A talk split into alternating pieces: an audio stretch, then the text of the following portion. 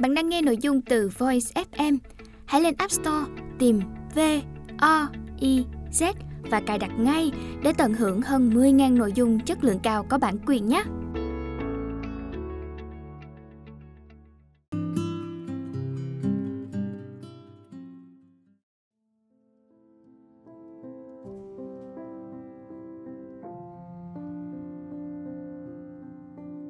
Các bạn đang nghe cuốn sách Bảo Đại Hoàng đế cuối cùng của tác giả Lý Nhân Phan Thứ Lang.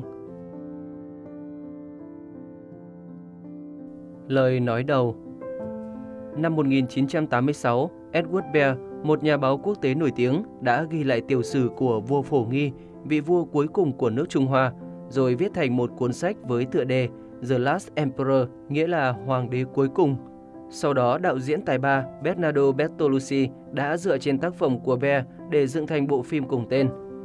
Khán giả Việt Nam cũng đã được xem phim này, một bộ phim giá trị và hấp dẫn với sự dàn dựng công phu của đạo diễn. Sau khi xem phim The Last Emperor, tôi liên tưởng đến hoàn cảnh nước ta năm 1945 khi Chủ tịch Hồ Chí Minh thành lập chính phủ lâm thời, vua Bảo Đại đã ra cửa ngọ môn kinh đô Huế để thoái vị trước nhân dân và sau đó xin được làm công dân vĩnh thụy của nước Việt Nam Dân Chủ Cộng Hòa.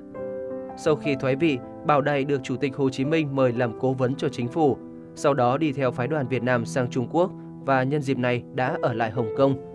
Tới năm 1949, Pháp đưa Bảo Đại quay lại ngôi quốc trường dưới sự cai trị của Pháp.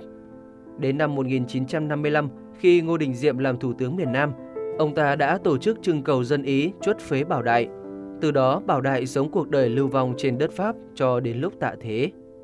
Có khá nhiều giai thoại xoay quanh cuộc đời vị vua cuối cùng của triều Nguyễn, trong đó không thiếu những tình tiết đầm đặt, thiêu dệt cho thêm phần hấp dẫn. Vậy Bảo Đại là người như thế nào? Cuộc đời ông ta có gì bí ẩn?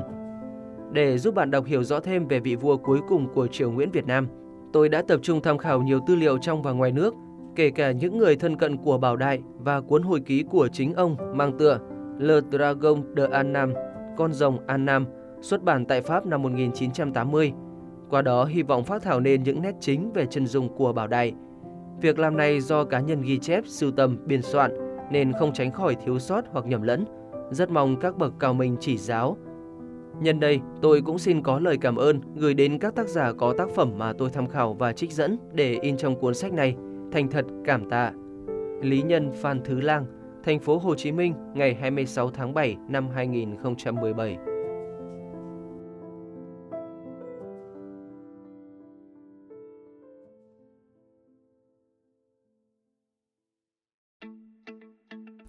Bạn đang nghe nội dung từ Voice FM. Hãy lên App Store, tìm V O I Z và cài đặt ngay để tận hưởng hơn 10.000 nội dung chất lượng cao có bản quyền nhé.